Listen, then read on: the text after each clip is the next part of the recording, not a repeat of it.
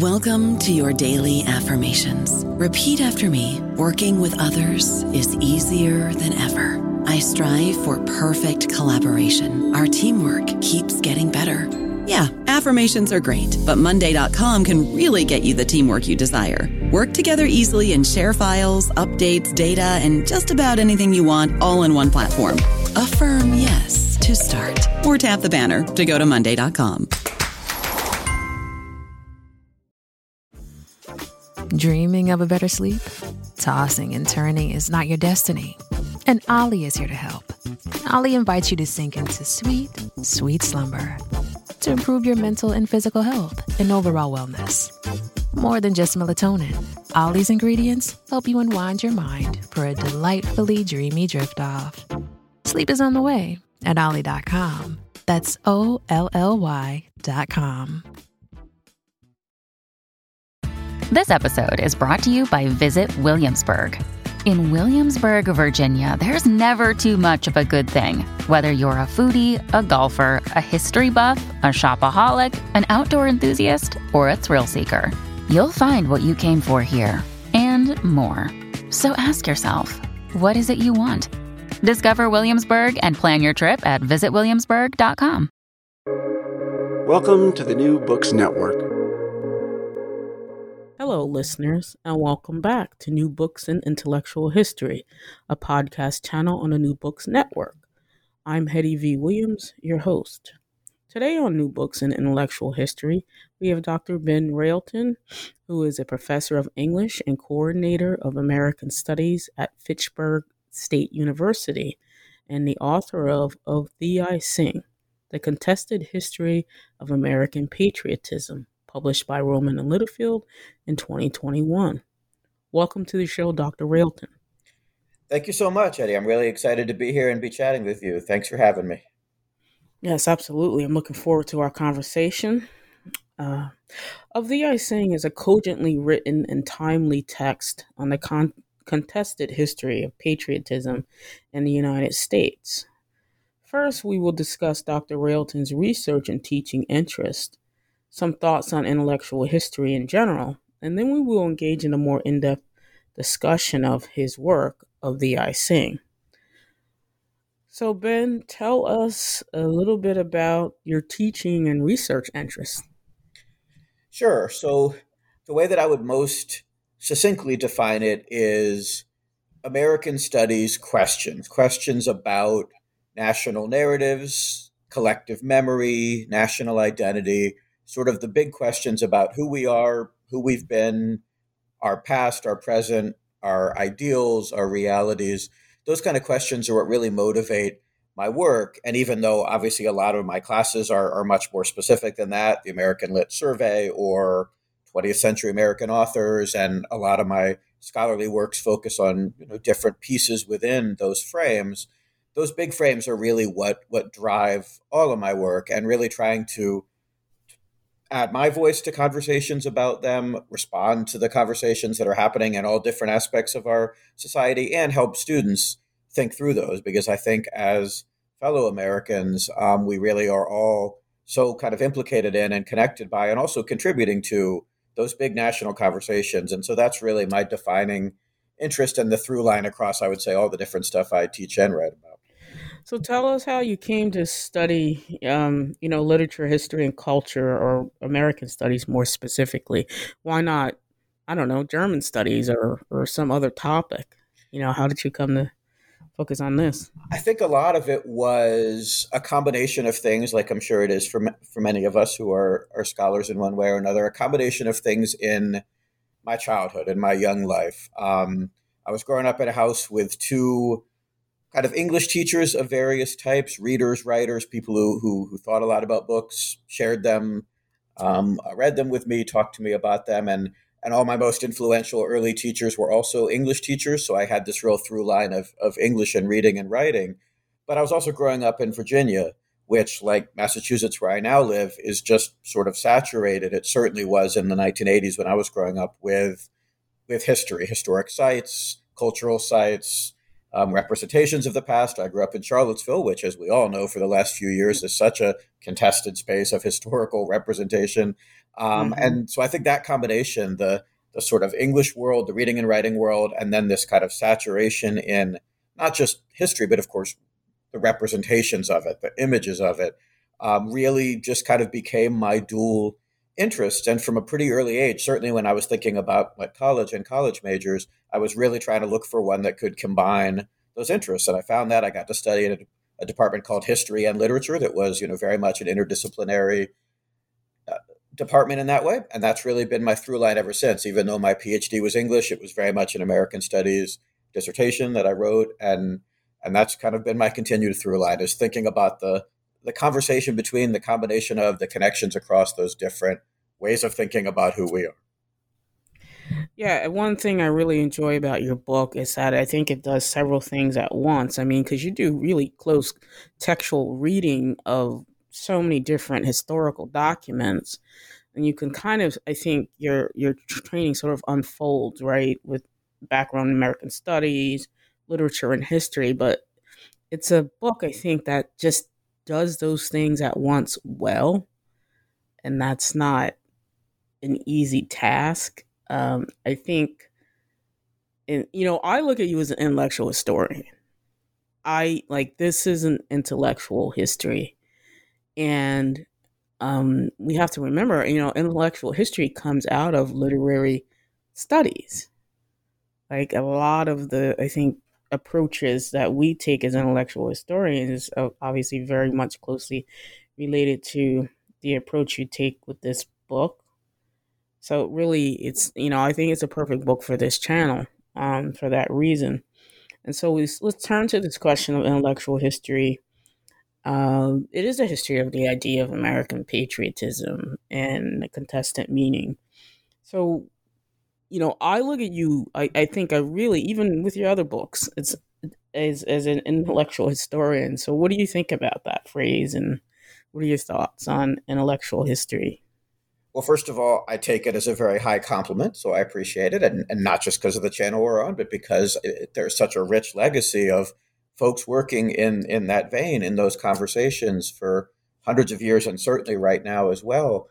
Um, and and I think the way that I would particularly frame it, and it does connect, as you say, to other parts of my interests and training and, and teaching and work, is that to me, intellectual history overall, and certainly things like patriotism, history, they're stories in a lot of ways. They're narratives. Uh, that doesn't mean there aren't real you know events that they connect to and figures that they connect to and so on but at their heart i think that's what they are they are stories that we tell and retell and contest and offer alternatives to um, history itself is a it's a story it's a set of stories and and so I, I think by starting there for me it both means yes that i'm very deeply interested in the idea of of those stories of the ones we tell and retell and share and contest and the defining ones and the and the underrepresented ones within within america and that then that allows me to think about all texts all kinds of sources as part of that conversation right that sometimes mm-hmm. i think the phrase intellectual history can feel uh, wrongly i think but it can feel like it might mean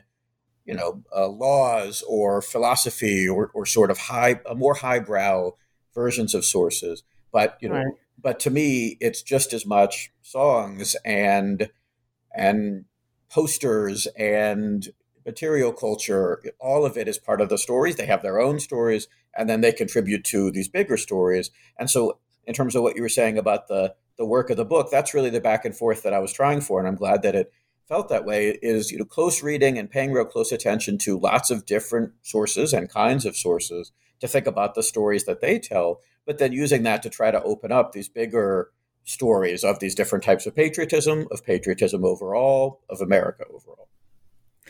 Yeah, I think it's very important because you're you're looking at ideas and the structure of thought over time.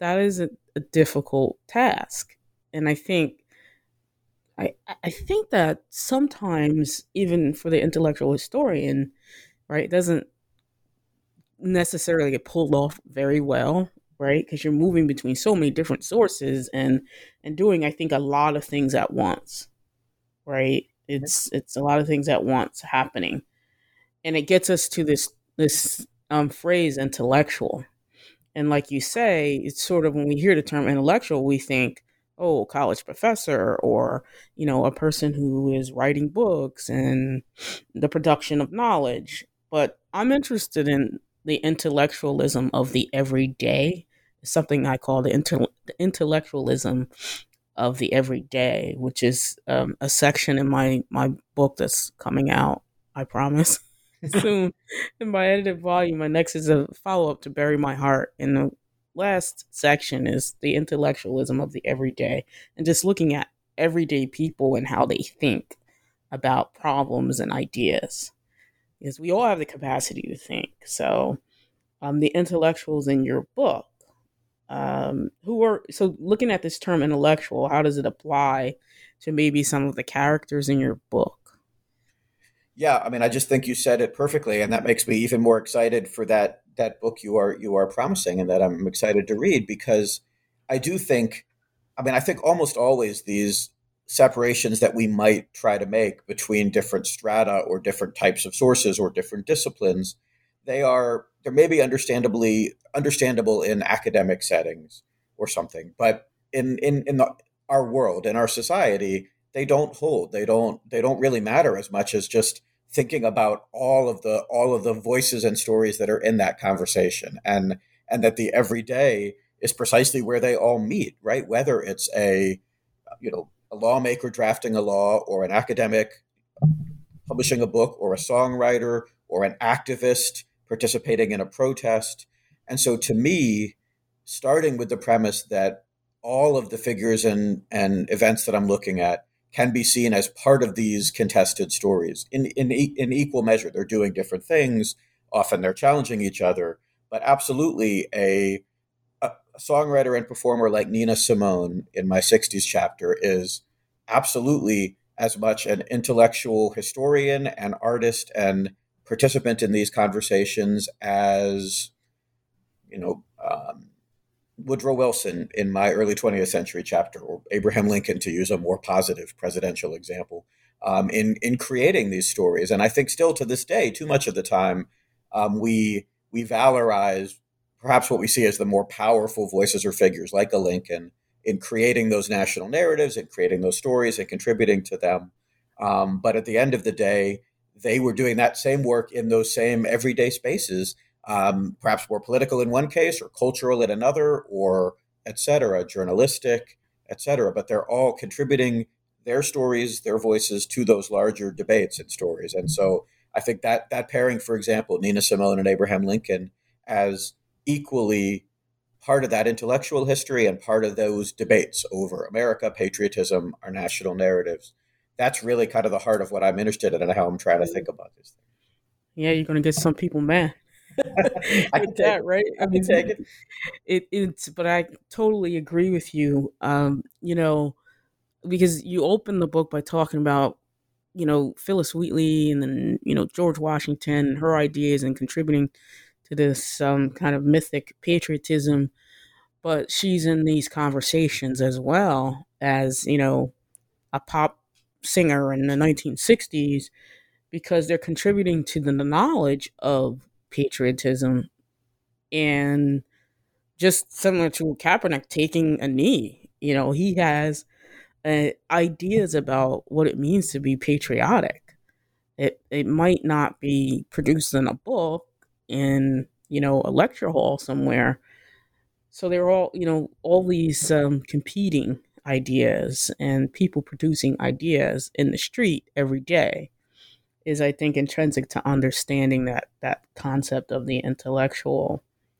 And um, so yeah, I totally agree with that. And if I could um, say, uh, sorry, just yeah, one more thing about sure, that quickly. Sure. I think another benefit of that is it allows then all contemporary Americans, all of us now, to imagine genuinely that we have a part that we can play in that, right? That you don't have to be a president or the leader of an organization or a very prominent public scholar or whatever to to be part of that intellectualism of the everyday, part of our current debates, our current stories, our current narratives. It is it is genuinely small d democratic. It, it has to be, and and the more we imagine that, the more we can then think about what roles we can play and what stories we can contribute. So I think there's a real contemporary value to that too.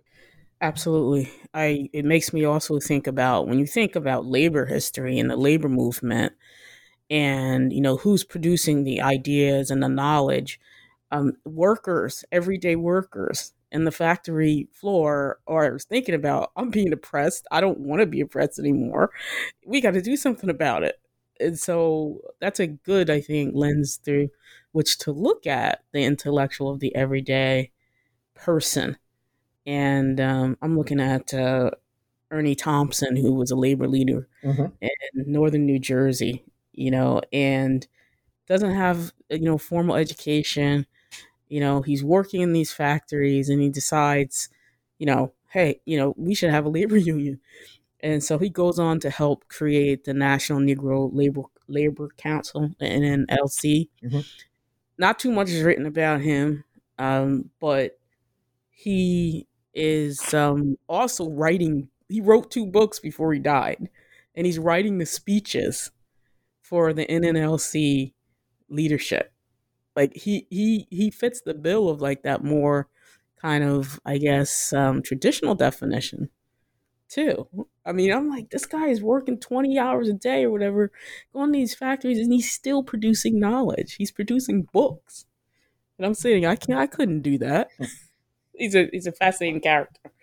But sources, you mentioned sources. Let's um let's talk some more about your sources and the various um you know uh, sources that you use to uh, put your narrative together. Sure, and I think the starting point for me, and you mentioned before, trying to move across these different time periods, um, which is the structure of the book and was the goal of mine, and and it means that any one of the chapters, of course, one of the starting points has to be choosing the pretty small number of sources compared to what's possible compared to you know you could write obviously whole books on each of these time periods and, and many folks have and i i try to cite a lot of them in my further reading section.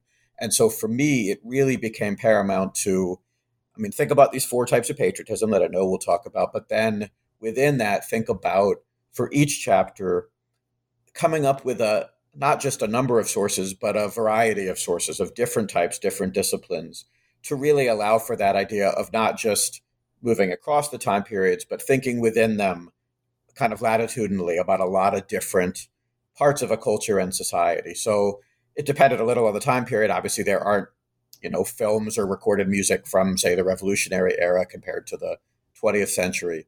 But I still tried for really that variety. So, you know, some literary texts in each chapter, some some laws and speeches and, and political documents, some journalistic work, some some pop culture works of one kind or another, which again might mean very different things in in different periods.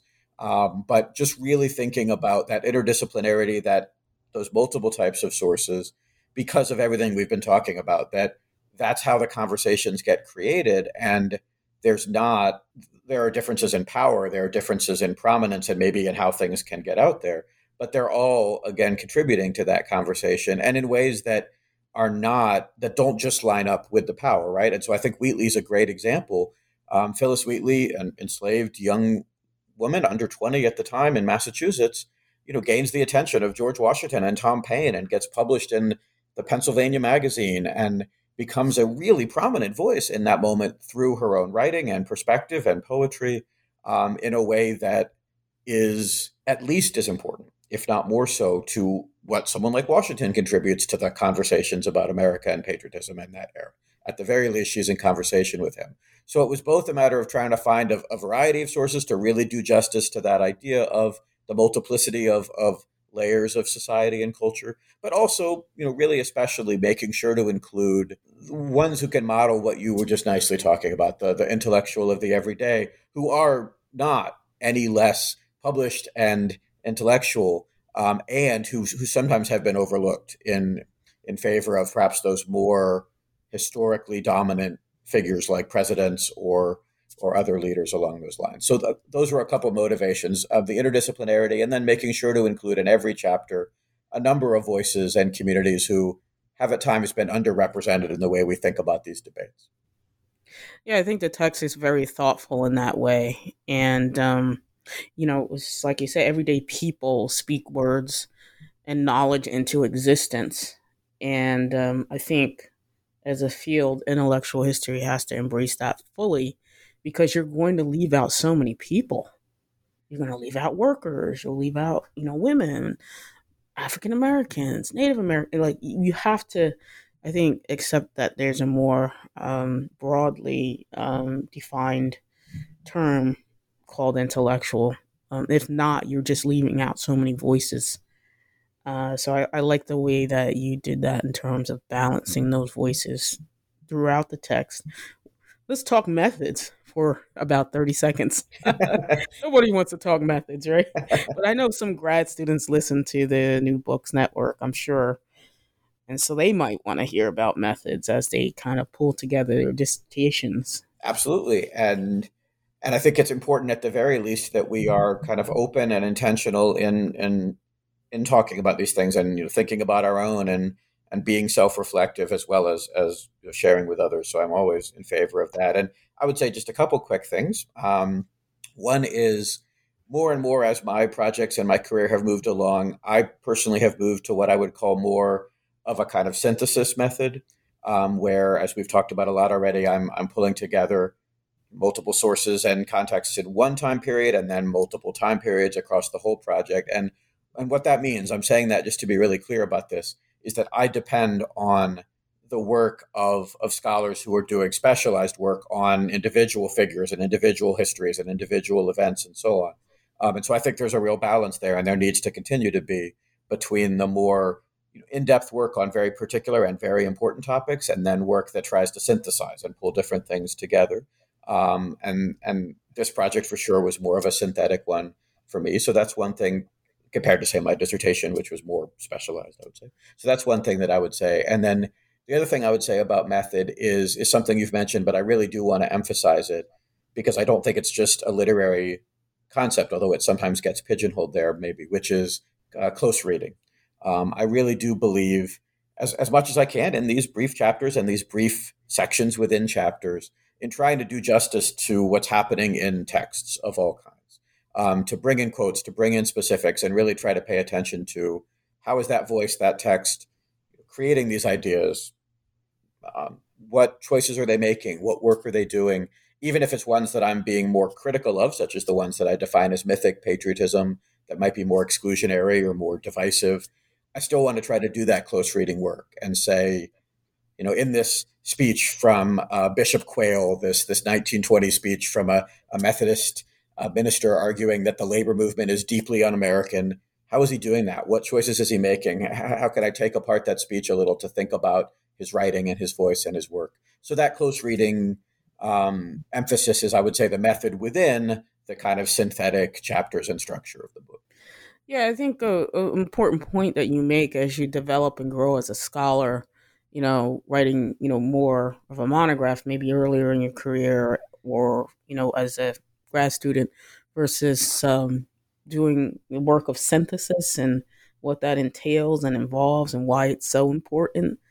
You know, synthesis, uh, works of synth- synthesis are very important, right, to move, you know, scholarship forward, I think. Uh, so let's get into the book a little bit more. Um, so, what makes your analysis unique or distinct from previous studies of American patriotism? Of course, you know, there are many for sure. But uh, what is distinctive about yours? is A two part question. So, what is distinctive? What do you think is unique or distinctive about your study versus, uh, or, or the second question then is, uh, and, and then why use America the Beautiful as the backdrop to the larger discussion about patriotism? So I would say that there are three things that I, I, I bring together that make this project distinctive, or, or, or, I hope help it contribute something to these ongoing conversations um, about patriotism and about America and about many related topics. And those three things, which we've mentioned already a little bit, so just to to reiterate them quickly, one is not taking patriotism as as a given or something that there's even any vaguely kind of agreed upon definition of, but saying instead, no, I think there's really been these multiple contested alternatives, these multiple possibilities. And I ultimately came up with four that I saw as as four central threads, four central ones that I know we'll keep talking about. And so I think that's one thing was just sort of starting with the idea that patriotism doesn't have one meaning it never has. It's always been contested through these different alternative possibilities. A second is the idea of not focusing in the structure of the book on just those categories, but trying to trace each of them and all of them across time in the way that we've talked about, moving through eight different time periods from the revolution up through the late 20th century and then up to our own moment in the conclusion.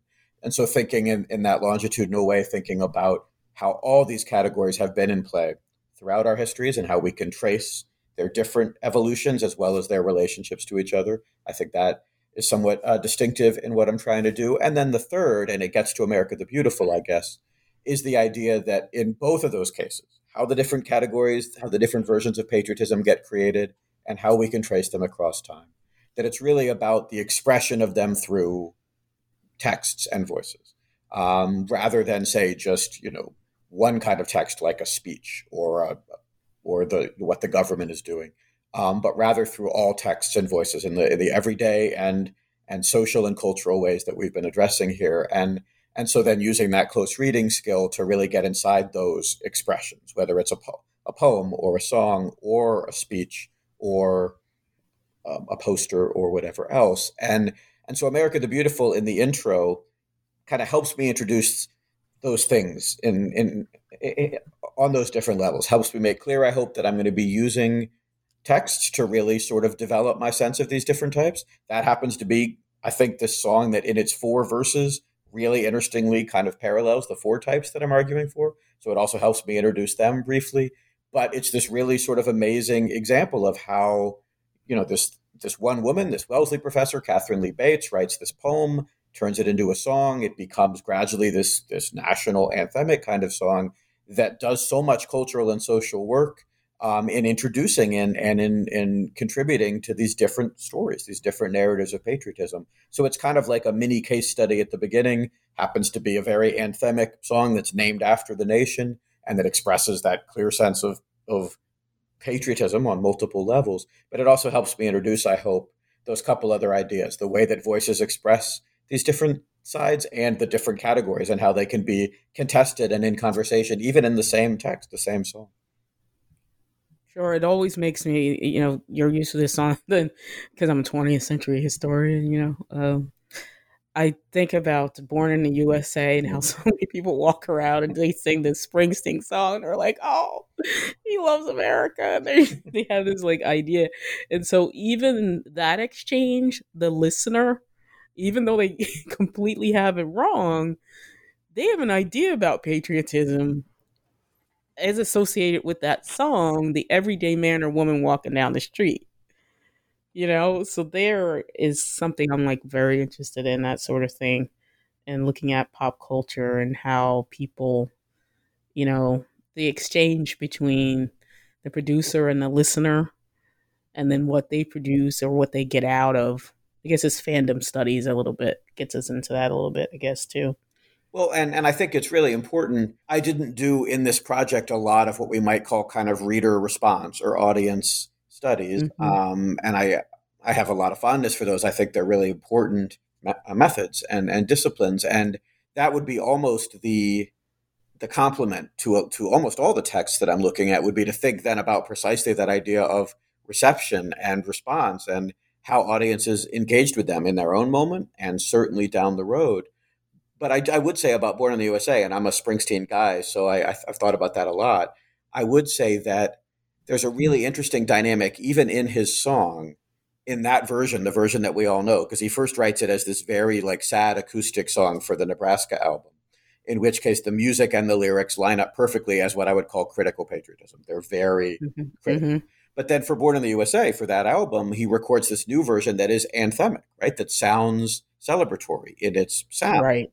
While yes. the lyrics are still very critical. And so I think he himself was sort of pulled in these multiple di- directions between more celebratory and more critical patriotism in that version, in that album, and even on the cover, standing, you know, next to the flag, all of that. So I think while there have been obviously misinterpretations of the song by uh, politicians, for example. I also think the song itself sort of has some of those layers of both celebratory and critical patriotism, and and reflects that it's not either or. That again, these things are very often in conversation and and in the same place and moment. I don't know about you, but I'm very busy and I don't have a lot of time to cook. That's why I subscribe to Factor. Eating better is easy with Factor's delicious, ready to eat meals. Every fresh, never frozen meal is chef crafted, dietitian approved, and ready to go in just two minutes. You'll have over 35 different options to choose from every week, including Calorie Smart, Protein Plus, and Keto. These are two minute meals. Factor meals are ready to eat and heat, so there's no prepping, cooking, or cleanup needed. They're flexible for your schedule. Get as much or as little as you need by choosing your meals every week. Factor is the perfect solution if you're looking for fast, premium options with no cooking required. Sign up and save. We've done the math, and this is important. Factor is less expensive than takeout, and every meal is dietitian approved to be nutritious and delicious. Head to factormeals.com slash NBN50 and use code NBN50 to get 50% off. That's code NBN50 at factormeals.com slash NBN50 to get 50% off. Shipping can make or break a sale, so optimize how you ship your orders with ShipStation. They make it easy to automate and manage orders no matter how big your business grows. And they might even be able to help reduce shipping and warehouse costs. So optimize and keep up your momentum for growth with ShipStation. Sign up for your free 60-day trial now at shipstation.com and use the code POD. That's shipstation.com with the code POD. Absolutely. That's why why your use of America the Beautiful makes me think of that one immediately because it is like you see the contestation within like the structure of the song itself and then you get into listeners and that like that's very it, it got me to think about that. It's pretty cool um way I guess you could even take that song and do a book on these four types of um patriotism that you identify that we're going to talk about now. So tell tell our listeners, uh, you know, what are these four major forms of American patriotism that you identify in the text, part one of question, and if you could elaborate a little more um, on the notion of uh, celebratory patriotism and how it gets manifested in rituals.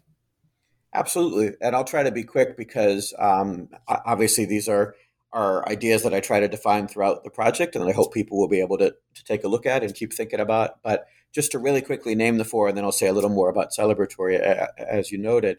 So, celebratory is the first type, and I'll come back to it um, in a second, but I would say it's the one that we perhaps most often mean when we use the term patriotism.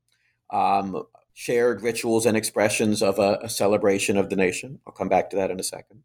Um, the second type, I think, is connected to celebratory too much of the time, even though it doesn't have to be, as I'll, as I'll argue, which is uh, the type I call mythic patriotism. And that is the type I'm most critical of in this project because I, the full name for it, um, as I introduce it, is exclusionary mythic patriotism because I think it is a type that, in two different ways, excludes. It creates versions of the America being celebrated that exclude uh, many different people and communities and histories and focus only on very specific ones to celebrate often I would say white supremacist ones in our history.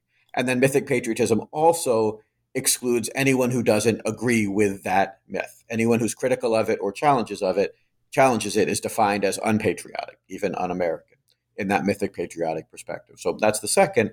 And then the third and fourth are alternatives, ones that I would say challenge mythic patriotism, challenge some of those existing narratives, even of the more celebratory version. The third I call active patriotism, which is the idea that it's not about celebrating something that's already happened. It's about taking action, serving, sacrificing in service of pushing the nation forward, of, of helping it move closer to its ideals rather than celebrating existing ones. That's what I call active patriotism. And then the fourth, kind of related to that, is critical patriotism, which is a form of patriotism that seeks to highlight the gaps, the flaws, the failures between, say, America's ideals and its realities and histories in an effort, again, to to challenge them and to push the nation forward toward a more perfect union, a more ideal version. So those are the four types. And then just to say a couple more things about celebratory, one thing I do always try to stress is I'm not, and I know a lot of people who write about patriotism might be fundamentally critical of the idea of it. And I'm not necessarily. I think there is real value in collective shared celebration of a community that we are all part of, in pride in that community and the best of it and an attempt to to kind of model and move forward that best version of a community that we all share. I think there's there can be real value in that when it is inclusive, when it does allow for all to participate, including those who are more critical. I think that's really key. So I think that form of celebratory patriotism, an inclusive one, um, that can come together in various kind of rituals and occasions, such as, say, the 4th of July that we recently celebrated, but can do so in that inclusive way that allows all Americans to be part of those occasions and celebrations, even in critical ways, such as Frederick Douglass's wonderful What to the Slave is the 4th of July speech, as an example of a July 4th patriotic text. A, a celebratory patriotism that allows for that inclusive version of those rituals, those occasions, those national celebrations I think has real value. Um, but I do think far too often in American history and in our present, we see that the celebratory occasions and form of patriotism turns into the mythic form. And an example of that would be the response to Gwen Berry recently when she protested during the national anthem. Um, that occasion is seen by so many as an occasion for pure celebration only that cannot be challenged, that cannot be multi layered, that has to simply be the full kind of rote participation in the ritual, or else it is not patriotism. And that mm-hmm. to me is too often what we what we really mean by celebratory patriotism, which then becomes that second category, that mythic type for me very fully. I think we had a little bit of this conversation uh, on Twitter about um, African Americans. That's where I really want to go. I'm, I'm, jumping ahead a little bit. We'll come back. All good. But yeah, but how African Americans contribute to these various forms of development of these various ideas about patriotism. But my argument will probably be that they ultimately produce a more holistic American patriotism than any other group. Right? You see all the elements. You know, they're they're contributing to these various forms um, of patriotism, be it active, you know, um, critical or mythic. But I think in the African American jeremiad, right, it's a concept. Like when you look at the Black radical tradition, and um, you could see that in, in Black culture more broadly, you know, all these contested meanings swirling around. But I think it's also um, ultimately producing a more holistic American patriotism. We can get back to that. Um, and some of these questions I'm raising here, but um, let's see. Let's talk about. So let's talk about the Revolutionary Era, and let's try to. We'll get through as much of the different parts of the book as we can, but the foundational um, visions of America, um, Tom Paine, Franklin, and most I think listeners are probably familiar with obviously the foundational ideas of um, the United States in the Revolutionary era, but also Phillis Wheatley we can bring into this conversation. You know, how did these early Americans contribute to the development of celebratory and mythic patriotism?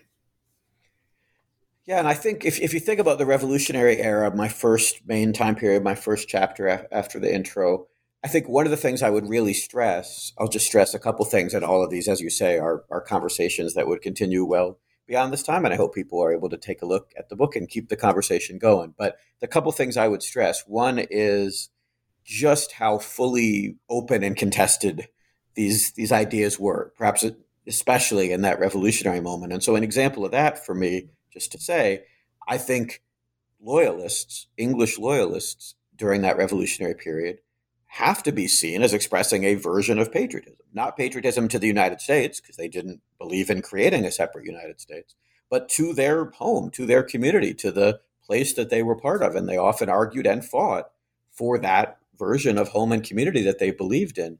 So I think in that moment, patriotism has to even include that debate, that debate between different Americans, right? This isn't just a, a battle against, say, the British Army. It's a debate within America between different groups and communities arguing for their home and community as they see it and as they are patriots toward it. So I think that's really important to say about that moment. It's, it's that contested even. Obviously, U.S. patriotism starts to get developed more fully by those who are revolutionaries, who are participating and supporting that effort. And as they do, I think absolutely that it immediately that we can immediately see a few layers to the mythic patriotism being created, as as you put it. Um, one of them, just to be clear, is the very clear us versus them kind of perspective, not just towards the English, again, but towards fellow Americans who don't support the revolution and its mythos, its ideas. And Tom Paine expresses that really clearly in something like Common Sense when he writes about you know, those who who will allow what the British are doing to happen without fighting back and calls them the worst kind of sycophant and the worst kind of traitor. He really directs his ire at least as much, I would say more, at his fellow Americans than at the British, because it's the fellow Americans not supporting the revolution and its mythos who are truly unpatriotic in his lens. And then somebody like Wheatley and other poets I look at in that chapter really interestingly also advance the kind of parallel idea of the US as a chosen place, a kind of holy land, a exceptional, um, special place in the world. And and I think it's really important that poetry and cultural works can contribute to that, can contribute to this idea of of this chosen land, this this holy, um, fated, special community, um, as arguments for the revolution and as arguments for being patriotic toward that new United States that is being created. So all those processes are happening really interestingly in that moment um, and can be traced through different voices and texts, but also being debated. And again, I think thinking about loyalists and alternative voices as taking part in those debates is a really important way to see that from the beginning it was contested as well. Yeah, I think that's an important it's an important part of the book. It lays the foundation for this notion of contested uh, meanings and um, looking at these this cast of characters and how they're debating, you know, the revolution and what what is a new America going to going to mean. I think that's a very uh, important foundational part of the book. Um, what about 19th century? Uh, we're kind of moving through it a little quickly, but uh, I want to ensure kind of a, a good coverage. But um, how did the philosophical, literary, and social movements of the 19th century, you know, or the age of reform, contribute to the development of active American patriotism? Yeah, I think that's a really important way to put it, and I, and I appreciate that framing of yours for thinking about and those movements and those moments. And an example that I would highlight as a really interesting pivot or place where we can see the, the two ends of the spectrum when it comes to patriotism in America would be, say, the, the 1830s and 40s, the early Republic period, which is when you first start to really see these celebrations of the revolution. For example, these sort of nationally developing commemorations and celebrations of the revolution, which start to really harden some examples of, of celebratory patriotism, as well, kind of, I think, a very relatedly of mythic patriotism when it comes to narratives from that moment, like Manifest Destiny, for example, that that that U.S. being commemorated and celebrated has this again this kind of this destined greatness and identity. But at the same time that that's happening, you then have these social movements, activist movements, whether it's transcendentalism or the early nascent women's rights movement, abolitionist movement, um, voices from Native American communities resisting uh, removal and manifest destiny. You have these various social and philosophical movements that are arguing not only for different visions of America, but for the role that individuals and communities have, the active role in in creating in, in, continuing to create the country. And I think that's a way to see transcendentalism, for example, as not just kind of an elite cadre of mostly white men in New England, which to some degree it was, although there were various voices, but also as a really interesting argument for the need for that continued active patriotism of recreating the nation, of, of creating one's own version of it as as we move forward of challenging existing celebrations or commemorations and and and seeing the present and the future as as evolving rather than more set and more a celebratory of something that already exists and just needs to be extended. So I do think not only uh, political movements like abolitionism and, and women's rights and, and Native American voices, but also philosophical movements like transcendentalism or even the utopian movements of, of that era really can be seen as active patriotic attempts to, again, see the need for continued challenge and continued activism from all Americans to push the nation forward. I really think that's a part of the debate in that moment, really interestingly. Yeah, sure. And, um, and, and really, um, I think helping to define the nation, but just revitalizing democracy. Mm-hmm. Like, in order for us to survive as a democratic society, right, we must be active in in sort of um, cultivating it. Um, and so those uh, social movements definitely. I always tell my U.S. history students, social movements define American history. Uh, but the change is the Civil War, right? And and you talk about how all forms of American patriotism um, are tested and challenged um, with the event of the Civil War. I do, and the one that I'll, I'll highlight here again in these in these uh, snippets of these conversations that um, that I hope illuminate some of the arc of, of thinking about these across time as well. What I would really highlight here is the is the argument I make in that chapter that the Confederacy saw themselves and and have to be seen, I think, in in analyzing them as expressing a mythic patriotism about the United States.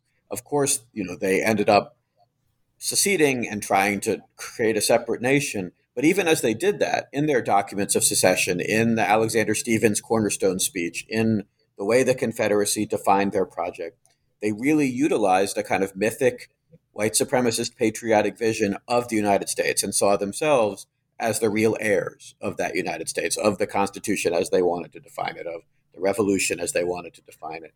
And I think what's really important about that is it helps make the Confederacy and the Civil War not just a, a, break, which in various ways, of course, it was from a lot of what was unfolding in the U.S., but also part of those through lines, and not just what led up to that, but what followed it as well. That I would argue for the 150 years since the Civil War, we've seen a continuation of many of those mythic, patriotic, neo Confederate ideas about the United States, even though the Confederate States of America lost the war that narrative, those narratives continued to unfold, those mythic, patriotic, neo Confederate, white supremacist narratives. So I think the Civil War is its own really complicated moment, and I try to do justice to it in that chapter. But it's also really important to see it in the through line, in the ongoing story of these different types, including certainly mythic patriotism, and not just in the Confederacy. The other thing I'll say, I, I try in that chapter to note something like the New York City draft riots, which were themselves a deeply white supremacist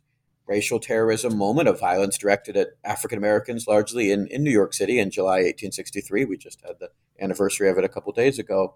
And how that too demonstrates this mythic patriotic perspective during the Civil War, not just from the Confederacy, but, but across the United States, from Americans everywhere, and its continued presence and its continued ongoing legacies. Mm-hmm. Sure, absolutely. And um, I think that's an important when we go back to the ritual discussion of ritual and how you know someone will say, "Hey, you're not standing for the flag," you know, um, "You're not a, a patriot," a patriot, and so I think understanding how these four different forms um, compete, overlap, and evolve is very, I think, understanding uh, important to understanding who we are because you know someone says, "Hey, you're not standing for the flag, so therefore you're." You know, not patriotic, but to have a sense of, well, there are competing versions of this. Really? You know, what does that mean? I think is a very important um, um, argument being made here. Uh, what about in terms of the Gilded Age? Um, noticeable forms of active patriotism in this particular era. So, what are the things that I tried to think about in that period? And, and, the Gilded Age is the period I've probably thought and written about the most. My first book, my dissertation, was on that period, and so I'm always trying to kind of come up with new angles for myself, so I don't I don't feel like I'm treading the same ground too much. And and one angle that I thought about more in this in this chapter of this book than I think I had previously was in part because I've, I've often been interested in visions of the past and something like the labor movement is of course much more centered on the present and future um, than on on the past in a lot of ways. And so I was able to think about the labor movement in the Gilded Age. I think kind of for the fullest time in this project than in any of my work anyway. Um, and I think one thing that's really important about that focus for me is seeing some of the most controversial voices from the period in two ways. One is that they were seen as controversial because of mythic patriotism, because they challenged national myths and so were defined as outside of the nation. And a great example of that to me are, are the accused, quote, terrorists or bombers at the Haymarket trial in, in 1886. It's a very complicated moment. There's a lot going on, but fundamentally, the narratives that defined those eight accused men and the larger communities that they were part of, journalistic, political activists, that defined them as entirely outside of the US, foreign anarchist threats, were mythic patriotic narratives in a lot of ways. And then if we think about that, we can also think about their voices as offering an alternative and often a really interestingly critical patriotic alternative. And so I, I, I talk at some length in that chapter about the the test or the the statement at the end of the trial given by August. It's probably pronounced Spies, but it's spelled Spies, S P I E S, um, who was one of the eight accused and convicted Haymarket uh, bombers, in, in quotes. Um, and he gives this really interesting final statement talking about himself as an heir to the Constitution and his project as an attempt to continue the American ideals and the American project in the face of, of, of, of threats rather than himself a threat, which is how he was so fully defined at the trial. And so I just think thinking about the labor movement allows for thinking about how those two things can work mythic patriotism that can define um, figures and movements and communities as outside of America, unpatriotic, dangerous, and then how voices and figures and communities themselves can offer an alternative, can argue for the work that they're doing as a form of patriotism, if, if certainly a critical form. Yeah, and that takes us to African African Americans and their role in uh, defining American patriotism, um, particularly in this next era, the progressive era. Um, African American women, in particular, um, turn of the century, early 20th century. Um, who were some of the figures that you discuss and at this time in the progressive era, turn of the century, in particular African Americans and their contributions to development of active pa- patriotism?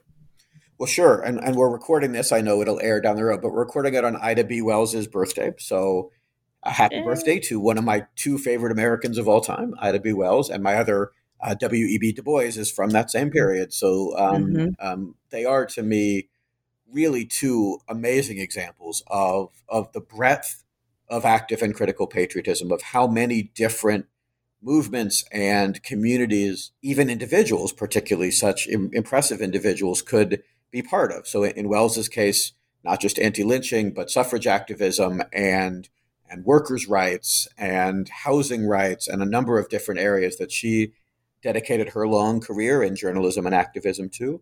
And in Du Bois's case, um, so many so many different layers of society, but even just centered around aspects of of the time of the founding of the NAACP, which they both helped found. But in Du Bois's case, how much he emphasized, for example, African American World War One soldiers and veterans as this community who really embodied both celebratory patriotism, taking part in that war effort, part of the armed services, serving and sacrificing, but then critical patriotism as they returned home. And, and Du Bois has this wonderful um, editorial in the Crisis magazine that he edited for the NAACP called uh, "Returning Soldiers," which I talk about in that chapter, where he he makes the case for the fight that they've been fighting, um, and then the fight that they are going to continue fighting as they come home, attempting to move the nation forward. And unfortunately, as we've started to, to better remember a little bit in the last couple years, they were met with such violent resistance through something like the Red Summer of 1919 and all those horrific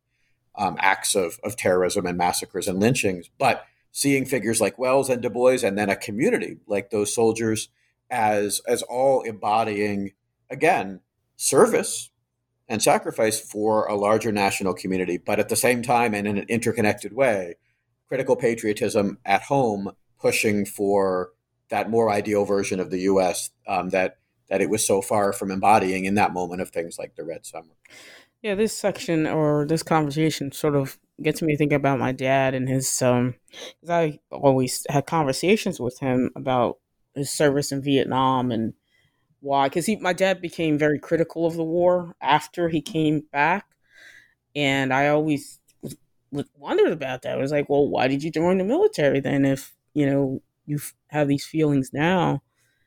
And um, looking at the military sort of as a way to be. My dad's answer would always be, "I wanted to become an American." Mm-hmm.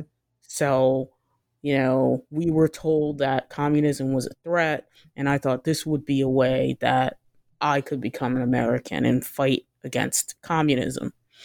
But when he came back, you know, serving in the in the um, what he saw actually would tell me, right? You know, he was a part of the Phoenix program. He's a Green Beret and it's like I want to be an American. Do I want to be this?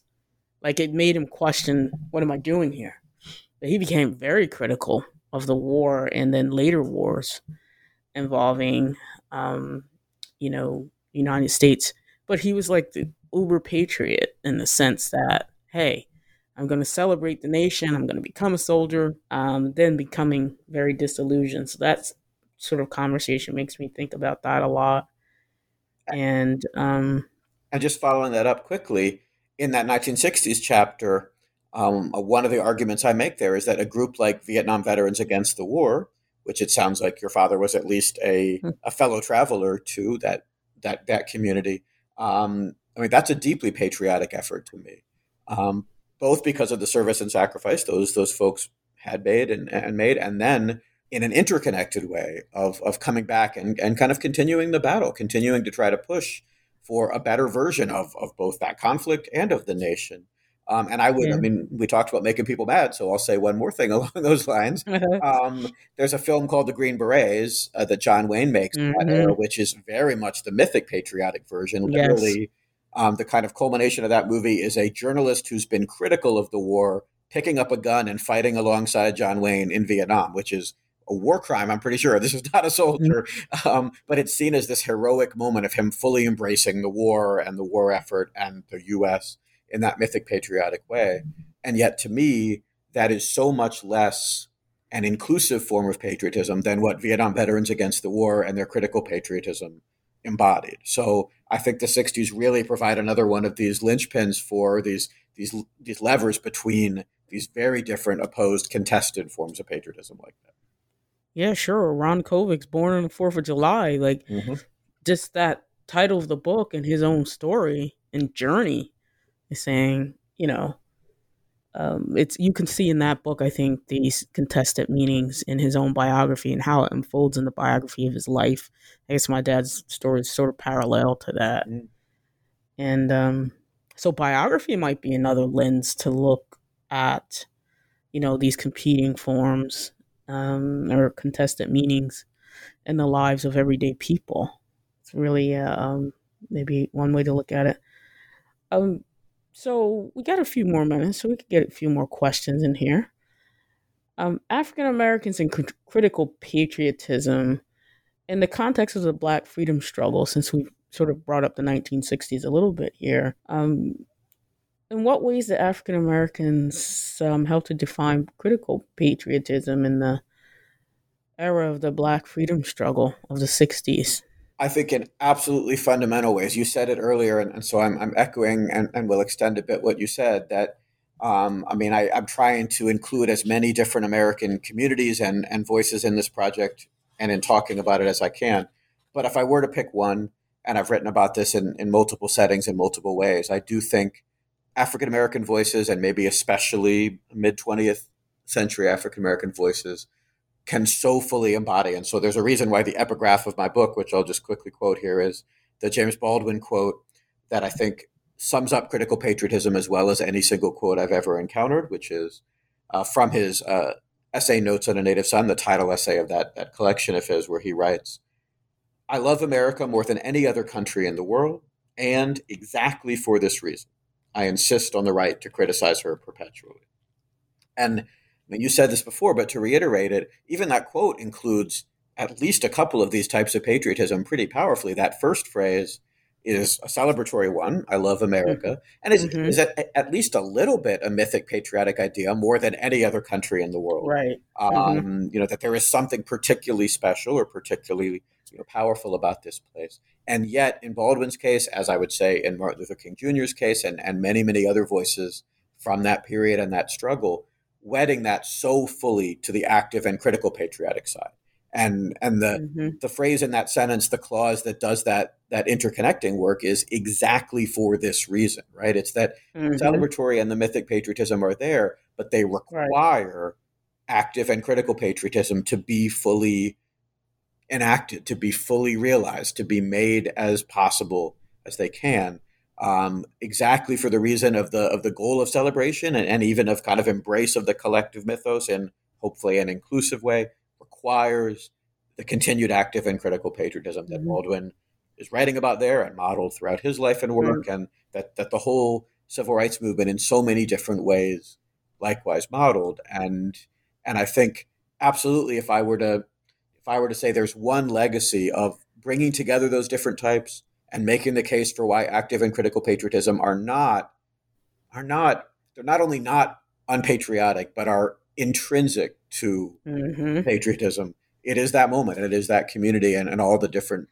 uh, layers to it so um, that would be that would be my uh, my starting point my baseline for for defining that combination and defining the version of it that we can see as such a legacy to carry forward. Yeah, sure. It's it's like it like you know, intrinsic to the the African American jeremiad, it is like it's it's just intrinsic to African American thought. I think where you try you have this attempt to sort of balance these contested meanings of America, and um, I think, like you say, the Baldwin quote was an excellent example of that. And then, in, if we look to popular cultural culture again and um, African Americans um, in terms of the way they interpret songs, patriotic quote unquote songs, um, with inflection and meaning. And it, it, made me think about you know Whitney Houston in the first Gulf War, mm-hmm. where she went all over you know singing to the troops, and but when you sit back and watch her interpretation of those songs, um, it's in the in the black um, you know, church tradition, like in terms of the way she presents those songs and sings them, and takes the the troops to church. Right, they enter a black church, mm-hmm. uh, and there's a there's a wailing like, and then tying it to the jeremiad. Like I said, there's a, there's a soulfulness to it, but there's also mourning and a wailing, and, and it all comes out of the black church tradition. So yeah, making this book really made me think a lot about um, African American history, different ways. Uh, what about African American athletes and the role that they play in the development of uh, critical patriotism at the present? Obviously, there's so many examples of um, African American athletes protesting, you know, not participating in the ritual in the context of Trump's America. There are, and there's a reason why uh, Colin Kaepernick and a teammate from the 49ers are, are on the cover of my book um, in kind of a conversation. They're on the cover with an image of uh, Francis Scott Key. Um, um, at the time, he supposedly was sort of thinking of or, or drafting the, the Star Spangled Banner. Um, and and the reason for that is is first of all that I started really thinking about these things around 2016. Um, I had a book come out that year that had critical patriotism in the subtitle, but I was just really starting to think about the concept at that moment in a in an in depth way and seeing what Kaepernick and others, including uh, the Minnesota Lynx players who kneeled during the anthem also in 2016 in the WNBA. Um, but Kaepernick has, a, is obviously a kind of focal point of the debates in the fall of 2016, really helped me continue to develop my own thoughts and to see a model to me of critical patriotism and not just the the kneeling, but the way he talked about it, the way he addressed why he was doing it and what his goals were and when he would stop, which he said is when we make progress, when we move forward um, on the issues he was seeking to highlight and, and be critical of. So he modeled it, but then also the response to him, seeing the mythic patriotic attacks and criticisms and hate, um, which was obviously tied up in racism and all sorts of other things, but also had so much to do to me with what we used uh, typically mean, traditionally mean when we say patriotism, and mm-hmm. with how much there didn't seem to be room for the alternative that was so viscerally being modeled and present on our screens and in our in our conversations. So all of that really is what really prompted this continued thought for me, and I think we've continued to see that unfold, even though. Um, you, know, we have these prior examples. We see the same debate unfold again with Gwen Berry a couple months ago, it seems, or a month ago, and and it feels like we still are unable to get out of that dichotomy of it's either the pure celebration or it's unpatriotic, un-American, shouldn't be an Olympian, shouldn't be on the team, etc.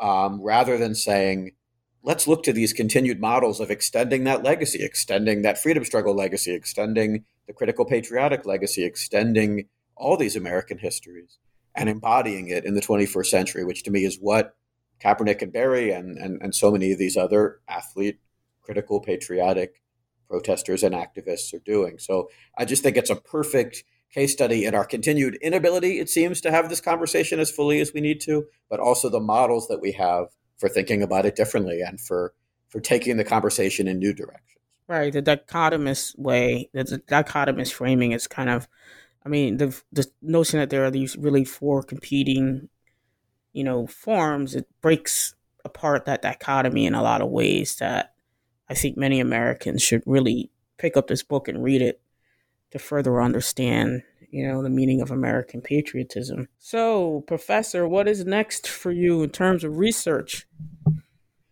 Thank you for asking. I'm starting to think about um, these last couple projects have been very much kind of idea driven, um, I guess, and and then using texts and stories to think through those ideas as we've talked about today. And so for the project I'm beginning now, I'm kind of flipping that and starting with a couple stories. Um, really interestingly parallel and interconnected yet contrasting stories that I think open up to histories and ideas in really interesting ways. And just to put that really quickly and simply, um, uh, the title of the project is in progress is uh, Two Sandlots, and it's based on two spaces in San Francisco around the exact same moment, around 1880 or so, um, in the build up to the Chinese Exclusion Act in that era, where we see these two different sides of America in really interesting ways. One of them is a place called the Sandlot, which was a place where a guy named Dennis Kearney started to give these very prominent and popular speeches. Kearney was an Irish American immigrant turned labor leader who became the dominant voice for the anti Chinese xenophobia and sentiments in San Francisco, in California, and then nationwide. Um, and his whole story is really complicated and interesting, and what leads him to that sandlot in San Francisco, where he delivers those speeches and becomes this national figure. And then at exactly that same moment in in September 1881, in a, a sand lot, an open lot in San Francisco, you have a baseball game played by a team called the Celestials, which was a team of students from the Chinese Educational Mission, a school in Hartford, Connecticut, that had been open throughout the 1870s, closed during the exclusion era. Uh, many of the students and players travel west, forced to leave the country. Before they leave, they play a final baseball game against an Oakland team in a open lot, a sand lot in San Francisco. And their story, the story of the educational mission, the story of those players, the story of the Chinese in America offers this counterpart to Kearney and his arguments, but also these interconnections between them. So using the story of those two sandlots and those two moments to think about what I'm calling the worst and best of America and these different sides of who we are. Hmm. Sounds very interesting. We look forward to reading your next book. Well, Ben, I want to thank you for being on the show today and taking up some time to discuss your book Of Thee I Sing. And uh, so, thank you so much for participating in this interview.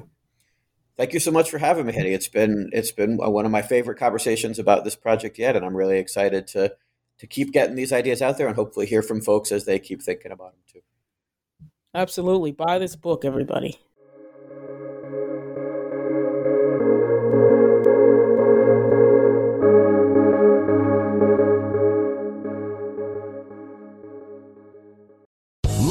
Casino asking people what's the weirdest place you've gotten lucky? Lucky? In line at the deli, I guess? Aha, in my dentist's office.